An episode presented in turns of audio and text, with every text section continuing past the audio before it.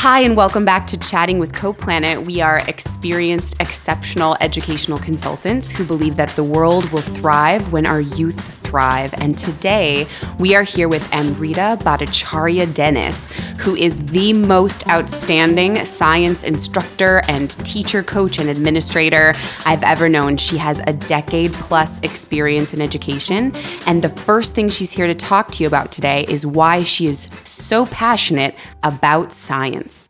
Hey, Jen, that's actually a really good question. And the more I think about it, it's not even really a passion for me. It's more like just the way I think. I know it's a little bit extreme because that's kind of all I think about is science when I wake up in the morning. How am I going to get my students to achieve?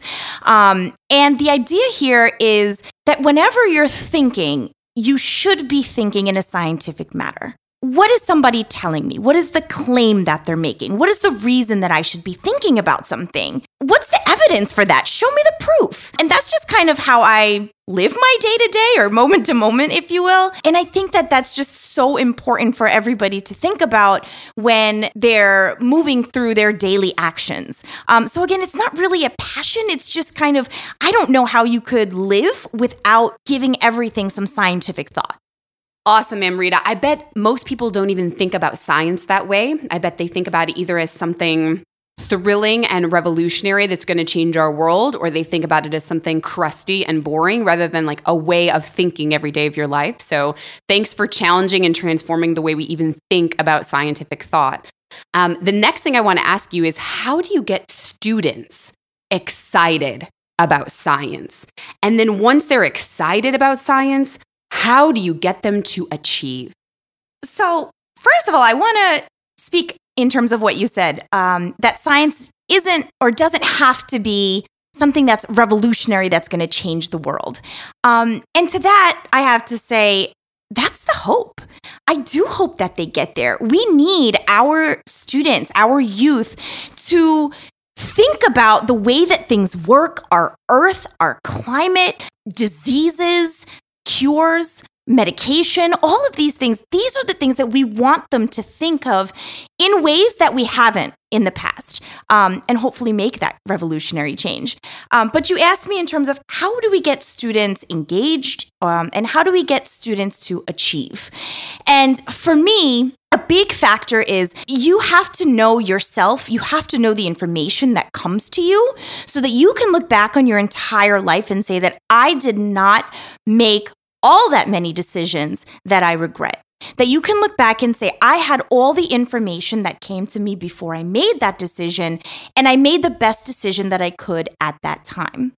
The more that we make science more relevant to our students, the more they're going to feel some kind of engagement in learning about it. In biology, we learn about our bodies, we learn about different medications and how those things can affect us. And so why not make it relevant? You went to the doctors, you've gotten vaccines, or you didn't. And I want you to be able to make the decisions and understand what these doctors or researchers are telling you before you make the best decision for yourself. So for me, engagement is one of the most important parts of having our students able to achieve. So how do our students achieve, or how do I get students to achieve in science? If I could, I'd probably make a lot of money if I could give you the answer to that. But what I think is the way that I have been successful with my students is care, nurturing, understanding what the student needs, and really having them talk out the concepts. So science can be a thing where there's a lot of memorization, and we don't want them to just memorize. We want them to sit down and talk. So get 4 kids in the middle of your classroom. Have them discuss, throw a question at them. Have them say everything they can about that particular topic. Get yourself in there. Talk to your children. Talk to your students about something that you want them to engage in. And the more we get them discussing, we can then craft those discussions into the boring things like test prep. So I love this idea that we take a new way of thinking about the world And then we can bring about revolutionary change through science. I think that's an amazing way to think about science education. And I think it's different than a lot of ways we're taught to think about science education. And I love that you addressed let's memorize less. And I also love that you weren't afraid to say, I get people to achieve through care, through nurturing, and through discussion. I think these are things that people want to throw right out the window when the achievement talk comes up, because they're terrified that if they keep doing those things, there'll be no time for things like test prep. So I know that those things are core to what you do, but we're also going to need a couple of secrets, tips, and tricks so that we know once those foundational things are in place, what kinds of things you do in your classroom to make sure that students achieve, because your test scores are unreal. So what do you do? Well, it's sad to me to hear that sometimes we throw things like nurturing and caring out the window. But we also can't throw practice and preparation out the window either. Those are two of the most important parts of being able to achieve, whether it's on a Regents exam, a state test, unit exams within the class, finals, midterms. It's also the key to be successful when you leave high school and you get to college. You have to practice and you have to prepare. And the way that works is trust. So if you're asking for a tip or a secret, number one is trust.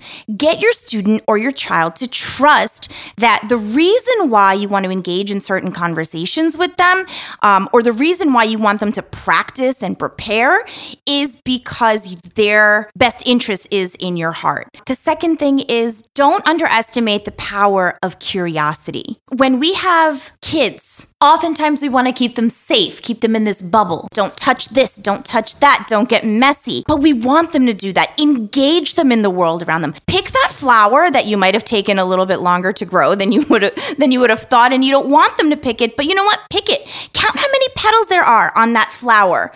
Stick your hands in that glue. Make the slime. Think about why those ingredients stick together the way that they do. Let them be curious. Let them play, and they will be scientific thinkers. So I love the idea of science as building on the best information we have at the time. I think that's a beautiful way to think about scientific history. I think that trust and play and results through love is a transformational way to think about science education. So Amrita, I thank you so much for being with us today. If you would like to contact Amrita, you can do so through the CoPlanet website, www.coplanet.org. Again, we are CoPlanet, exceptional, experienced educational consultants who believe that the world will thrive when our youth thrive.